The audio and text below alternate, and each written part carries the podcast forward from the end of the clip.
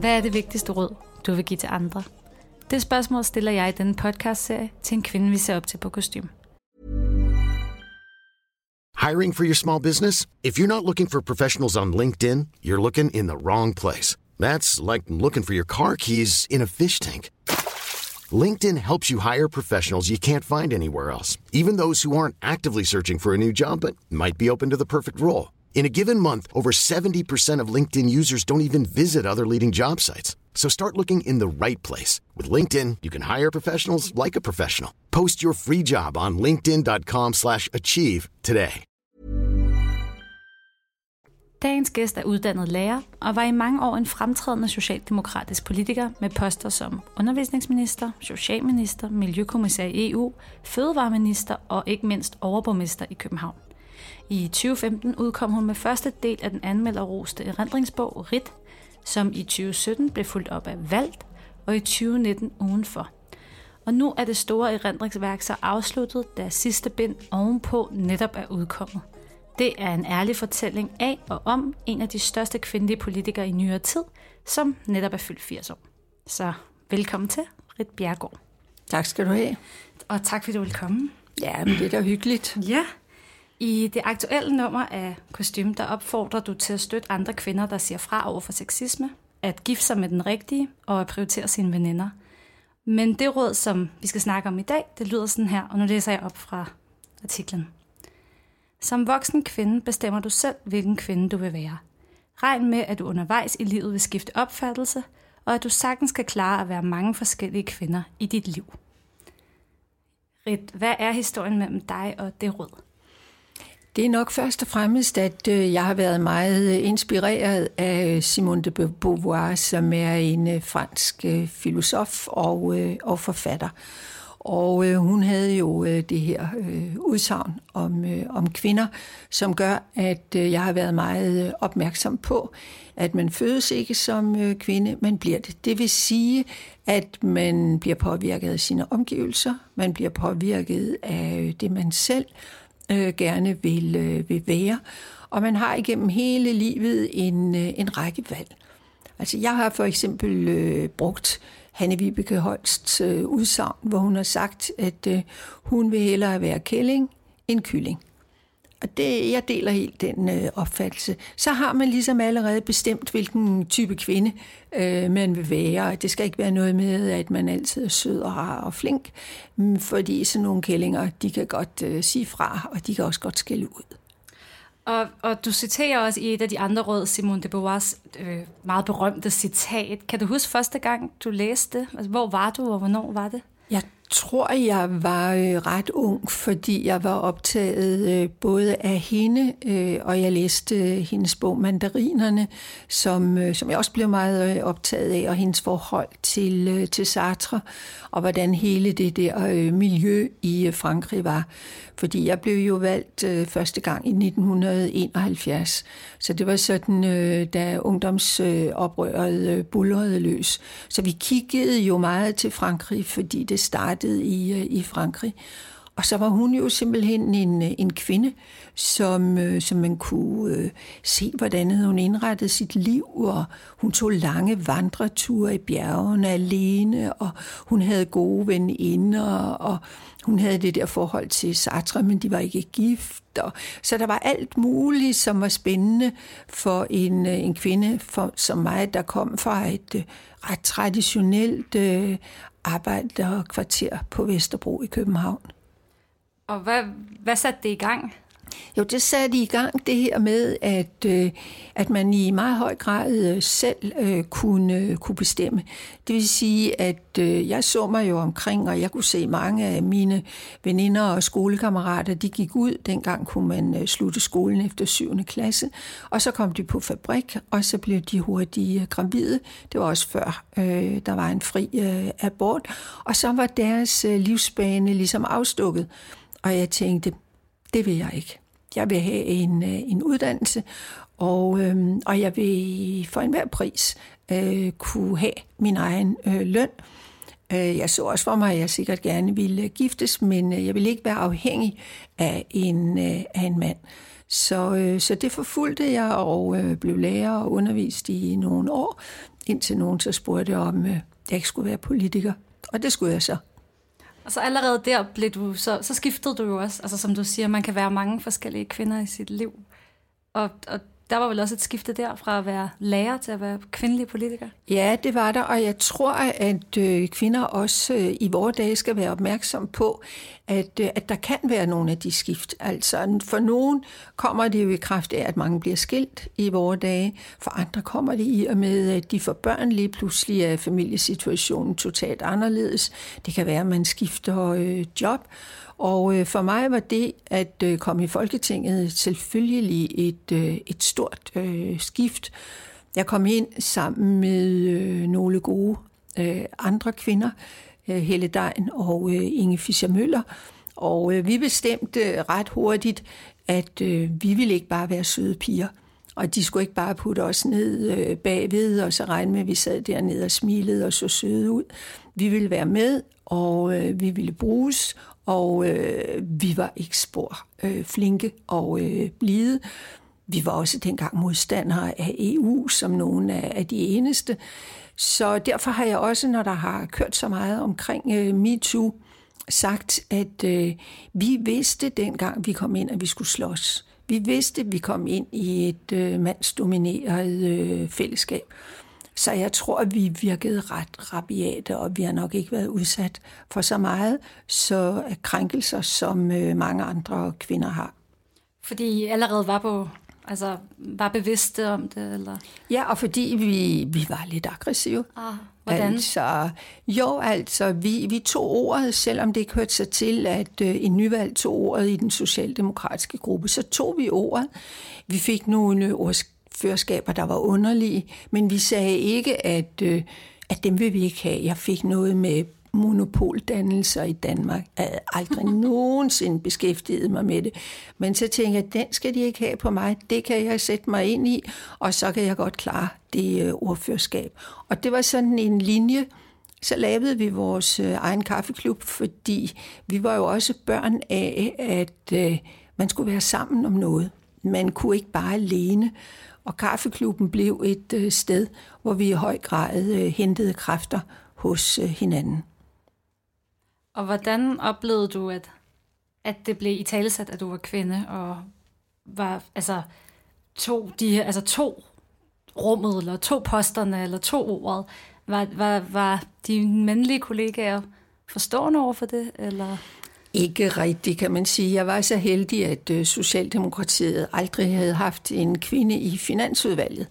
Øh, og det spurgte de så mig, om jeg gerne ville. Og det var ikke, fordi jeg havde nogen særlige forudsætninger for det, men det ville jeg gerne. Og det er en af grundene til, at jeg er stor tilhænger af kvotering af, af kvinder, fordi jeg synes dengang, der blev jeg i virkeligheden øh, kvoteret. Der var ikke nogen, der vidste noget om mig, men de skulle have en kvinde, og det gav mig jo en kæmpe chance for at øh, vise, at jeg duede til noget. Og der oplevede jeg egentlig ikke nogen øh, diskrimination. Der hvor jeg fik den virkelig sådan for alvor smasket lige i øh, hovedet, det var, da jeg allerede i 1973 blev øh, udnævnt til øh, undervisningsminister. Fordi Ekstrabladet øh, havde nogle forsider, der talte om øh, Ankers nye pin-up, at jeg følte mig absolut ikke som nogen pin-up, men som en seriøs øh, politiker. Og Berlingeren var sådan set endnu øh, grovere. De havde en leder, hvor de skrev, at udnævnelsen af Rit Bjergård, det øh, leder tanken hen på den gang kejseren gjorde sin hest til konsul. Så kunne forventningerne dårligt være meget mindre, og det var helt klart en reaktion på, øh, på kønnet. Øh, sådan blev det opfattet i øh, omgivelserne, og sådan øh, opfattede jeg det øh, også selv bed så tænderne sammen og tænkte, hm, de skal nok øh, komme til at opleve noget andet. Og det gjorde de også. Og det gjorde de så, ja. Har du oplevet, når du snakker om det her med, at man skal huske på, at man kan være mange forskellige kvinder i ens liv, mener du så samtidig, eller at det ligesom udvikler sig? Man kan godt være det øh, samtidig. Man kan godt være en stramtandet øh, bisse til et, øh, et møde, hvor man synes, at mændene fører sig lidt rigeligt frem, og så øh, danse og smile og have det sjovt om aftenen, når der er, når der er bal. Så man kan sagtens have forskellige roller.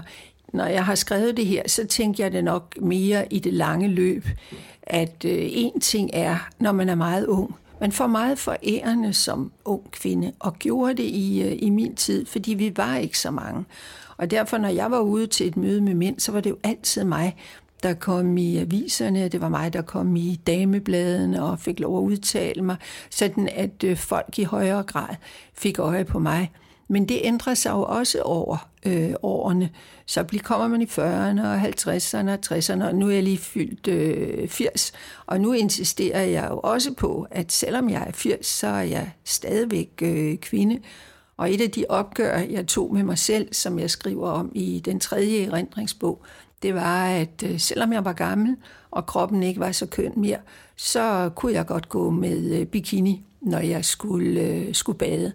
Og det har jeg haft held med nogle gange, når jeg har været ude til foredrag og læst et lille stykke højt og kigge rundt på kvinderne og sige, husk det nu, det kan I godt tillade jer. I behøver ikke at være flove over, at jeres krop er blevet slidt og gammel. Men jeg er ikke tilhænger af altså noget med operationer og sprøjtning af Botox og det ene og det andet. Det, det er ikke mig. Jeg synes, jeg har arbejdet hårdt for, øh, for, hver, en, øh, for hver en rynke.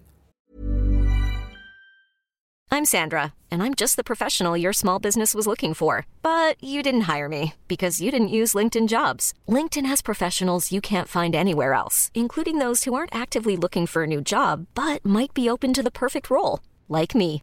In a given month, over 70% of LinkedIn users don't visit other leading job sites. So if you're not looking on LinkedIn, you'll miss out on great candidates like Sandra. Start hiring professionals like a professional. Post your free job on linkedin.com/achieve today. Hvordan har du oplevet at altså det skifter? Du siger man får meget foræret som ung kvinde, og så pludselig en dag, så er man ikke ung kvinde mere, og så er man en moden kvinde. Ja, og der skal man jo så ligesom have vist, at man kan præstere noget. Hvis man fastholder den der øh, unge kvindefigur, så tror jeg, man får et trist øh, liv, fordi det er helt tydeligt, at øh, det demonstrerer selv, hvis man går igennem alle mulige operationer, så demonstrerer om ikke andet så hænderne, at man er blevet ældre. Så der gælder det simpelthen om at stå ved alderen og have præsteret noget, i stedet for sådan, at man ikke skal bedømmes på sit øh, udseende. Jeg tror, at de fleste af os, inklusiv mig selv, bliver da glade, når folk siger til mig, åh, oh, du ser sørme godt ud, øh, og sådan noget, øh, og det er da flot, at du er 80. Ja, det er da dejligt, men jeg er 80, og jeg har ikke nogen øh, kvaler med at være det. Hvordan ellers har du oplevet, at du har været mange forskellige kvinder i dit liv, udover med alderen? Øhm, jeg tror også, det er noget med, øh, hvad det er for nogle øh, funktioner, som, øh, som jeg har haft. Øhm, altså det er anderledes at, at være kvinde i EU-systemet, hvor jeg boede i Bruxelles ja. i, i fire år. Øhm, der var det stadigvæk sådan, at det var et særsyn, at der var kvindelige kommissærer. Jeg var den første fra, fra Danmark. Men vi havde så også sådan et vist øh, fællesskab. Jeg var blandt andet sammen med den tidligere statsminister i Frankrig, Edith Cresson, og, øh, og, og tre andre, tror jeg. Og, og vi havde jo sådan lidt, at vi havde ikke noget egentlig sådan øh, kvindefællesskab, kan man sige, som vi nu kender det. Men vi havde alligevel det, at vi sådan lige holdt øje med hinanden og støttede, øh, når der indimellem kunne være brug for det. Og så skyldtes det jo, at øh, parlamentet, EU-parlamentet, øh, var opmærksom på det med kvinder. Så de havde jo sagt til øh, kommissionsformanden, at hvis ikke der kom nogle kvinder i hans kommission, så ville den ikke kunne godkendes. Så han lagde pres på regeringscheferne. Så siden den tid har vi faktisk haft en række stærke kvinder som kommissærer. Og det har været rigtig godt. Og så lærer man jo øh, og, og fungere i et øh, større internationalt øh, miljø. Og det synes jeg også var, var spændende. Nu kaldte du det et særsyn før, at du kom som kvinde. Hvordan oplevede du, at det var et særsyn for andre? Altså, jeg bestemte mig til, at det skulle de i hvert fald også kunne se. Så øh, jeg havde sådan nogle øh, ret farvestrålende jakker. I stedet for sådan at iklæde mig gråt øh, eller mørkt, øh, så havde jeg en knaldgul og en knaldgrøn øh, jakke for netop at, at demonstrere, at øh, man skulle se, at det var ikke sådan en, en halv mand, men øh, at det var en kvinde. Og hvordan var reaktionerne? der var sådan set ikke nogen øh, særlige reaktioner, for der er rigtig mange gode og stærke kvinder i, øh, i parlamentet. Så øh, de hilste bare øh, velkommen, at der nu kom nogen, også i kommissionen. Og så siger du, så er det jo udviklet sig helt vildt. Det har det jo både i kommissionen, det har det jo i, i dansk politik. Vi har haft to kvindelige statsministre inden for en relativt kort periode. Øh, når du så sådan har været en af de første i det, og så kan kigge på det, mm, lidt bagudskuende, tænker jeg. Hvordan ser du så, at det bliver så... Hvordan er det anderledes i dag, fra dengang du kom ind i politik, at være kvinde? Det er jo fuldstændig rigtigt, at øh, der er mange øh, flere. Da jeg kom øh, med i regeringen der i 1973, der var der kun to i forvejen, nemlig Dorte Bennedsen og Eva Gredal. Og i den foregående borgerlige regering havde der kun været én. Ja. Og nu kan man med rette bebrejde Mette Frederiksen, at hun ikke har halvt øh, kvinder ja. i, øh, i sin regering, og, øh, og det skal man blive ved med og, øh, og pukke på, fordi det er den eneste måde, hvorpå øh, flere øh, kvinder kommer med. Og der er jo ikke nogen af de poster, som bare bliver foræret væk. Der er jo en benhård politisk kamp. Dels om, hvem der skal være regering selvfølgelig, men også hvem der skal være øh, minister.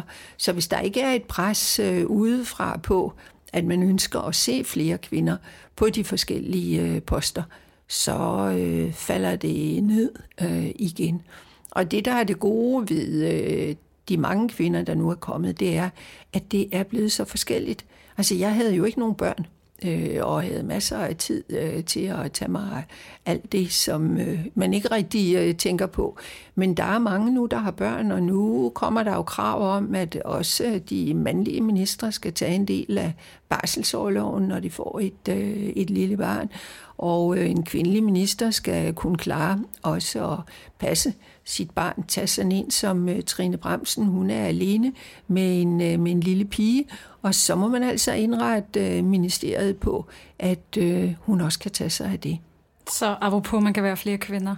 Ja, så der er også det. kommet en talsættelse af, at man også kan være den kvinde, samtidig med, at man kan være kvinde i politik.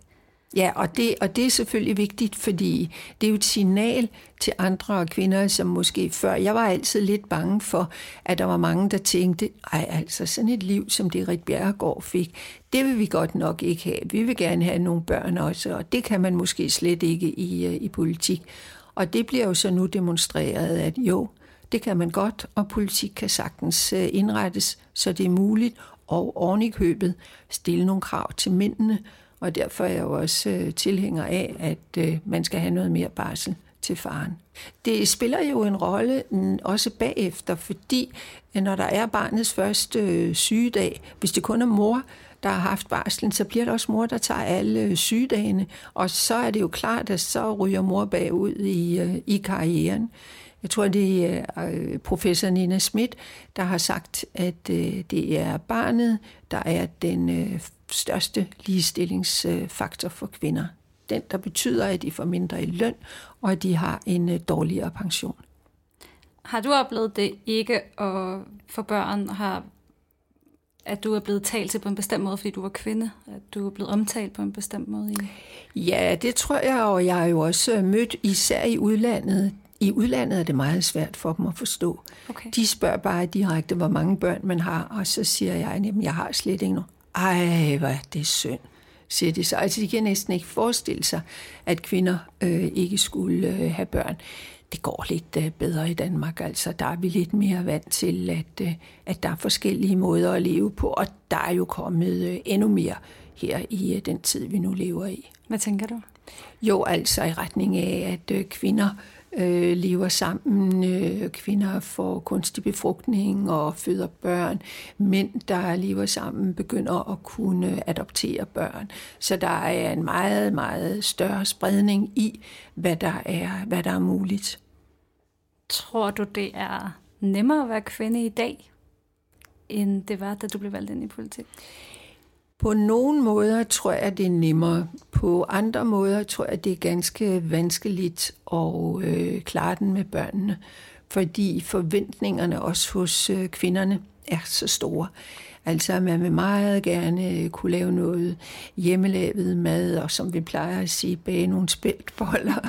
Det er jo en af, en af udtrykkene. Men, men altså, der er et, øh, et præstationspres på, øh, på det at have børn som, øh, som godt kan gøre det vanskeligt. Og jeg tror ikke, at vi for alvor øh, har løst øh, familieproblemerne, sådan som øh, samfundet i dag er skruet sammen. Det bliver noget, den kommende generation øh, skal have taget bedre fat på.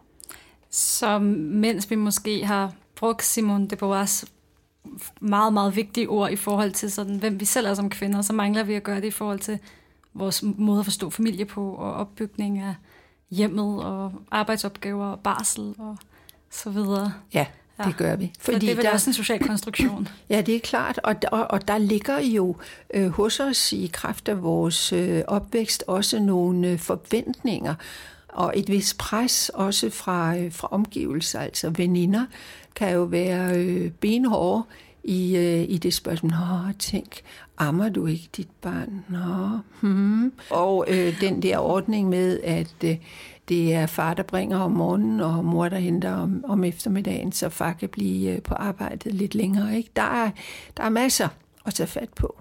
Helt klart. Og apropos ting, der er sket inden for relativt kort tid, og noget, der er virkelig til at tage fat på, så, så nævner du jo også Sofie Linde, og det er sådan sidste sådan, ja, år nærmest opgør med, med sexisme og hele MeToo-bevægelsen. Hvordan oplever du den, når du står med, med de erfaringer, du har gjort dig som kvinde og som en person, der virkelig har været i mandsdominerede miljøer? Altså det var jo klart, at vi kom ind, når vi sådan var øh, sådan ret målbevidste og vidste, at vi kom ind i et mandsdomineret øh, system, så skyldtes det rødstrømperne. Og rødstrømperne var en meget stærk øh, oprørsbevægelse øh, dengang, som jeg tror har spillet en stor rolle for øh, den tids øh, kvinder så var det ligesom det sådan fadede lidt ud, som sådan nogle øh, bevægelser øh, tit øh, gør det. Og nogle af os arbejdede så videre i det parlamentariske system. Vi kæmpede for at få en kvindelig næstformand, så vi ikke bare havde mænd i toppen. Og der var den fri abort, der blev kæmpet igennem. Der var mange af sådan nogle øh, små øh, sejre øh, undervejs. Men vi gjorde ikke noget ved den øh, sexistiske øh, kultur. Vi vidste godt, at, øh, at den var der. Øh, og den måde, vi håndterede det på, det var, at øh, vi advarede kvinder, der blev valgt ind. Jeg var jo gruppeformand i en øh, periode i Socialdemokratiet.